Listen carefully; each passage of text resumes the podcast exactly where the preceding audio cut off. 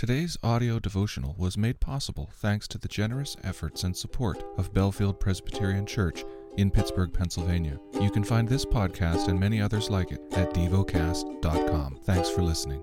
The lesson is from the book of Genesis, chapter 30. When Rachel saw that she bore Jacob no children, she envied her sister. She said to Jacob, Give me children, or I shall die. Jacob's anger was kindled against Rachel, and he said, Am I in the place of God who has withheld from you the fruit of the womb? Then she said, Here is my servant Bilhah. Go into her, so that she may give birth on my behalf, that even I may have children through her. So she gave him her servant Bilhah as a wife, and Jacob went into her. And Bilhah conceived and bore Jacob a son. Then Rachel said, God has judged me, and has also heard my voice, and given me a son. Therefore she called his name Dan. Rachel's servant Bilhah conceived again and bore Jacob a second son. Then Rachel said, With mighty wrestlings I have wrestled with my sister and have prevailed. So she called his name Naphtali. When Leah saw that she had ceased bearing children, she took her servant Zilpah and gave her to Jacob as a wife. Then Leah's servant Zilpah bore Jacob a son, and Leah said, Good fortune has come. So she called his name Gad.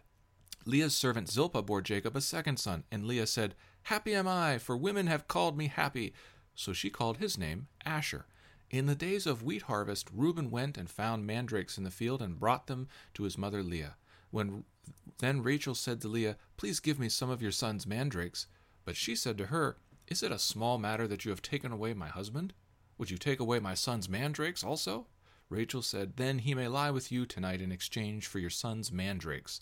When Jacob came from the field in the evening, Leah went out to meet him and said, you must come in to me, for I have hired you with my son's mandrakes. So he lay with her that night. And God listened to Leah, and she conceived and bore Jacob a fifth son. Leah said, God has given me my wages because I gave my servant to my husband. So she called his name Issachar. And Leah conceived again, and she bore Jacob a sixth son. Then Leah said, God has endowed me with a great endowment. Now my husband will honor me because I have borne him six sons. So she called his name Zebulun. Afterward she bore a daughter and called her name Dinah.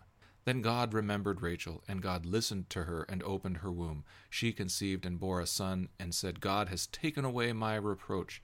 And she called his name Joseph, saying, May the Lord add to me another son.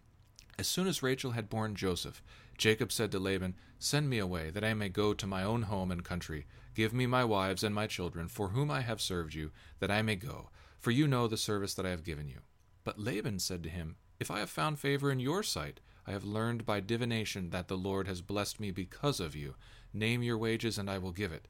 Jacob said to him, You yourself know how I have served you, and how your livestock has fared with me, for you had little before I came, and it has increased abundantly, and the Lord has blessed you wherever I turned. But now when shall I provide for my own household also? He said, What shall I give you? Jacob said, you shall not give me anything. If you will do this for me, I will again pasture your flock and keep it. Let me pass through all your flock today, removing from it every speckled and spotted sheep and every black lamb, and the spotted and speckled among the goats, and they shall be my wages. So my honesty will answer for me later when you come to look into my wages with you. Every one that is not speckled and spotted among the goats and black among the lambs, if found with me, shall be counted stolen.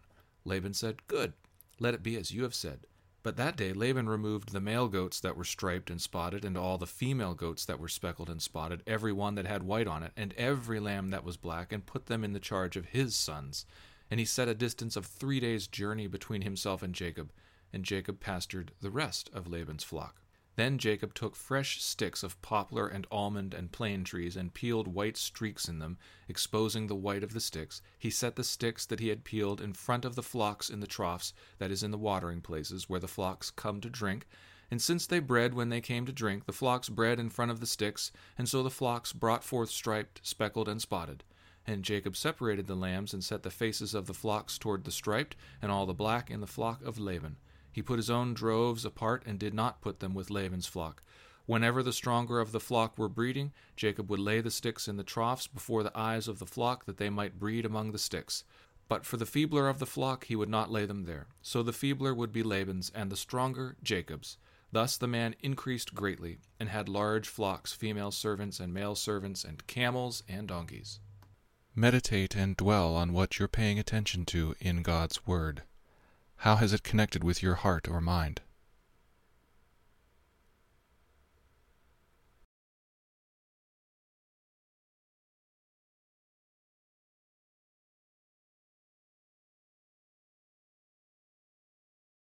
Pray to God freely about what has moved you today. Turn your thoughts to Him and enjoy His presence. We offer the following as prayer topic suggestions.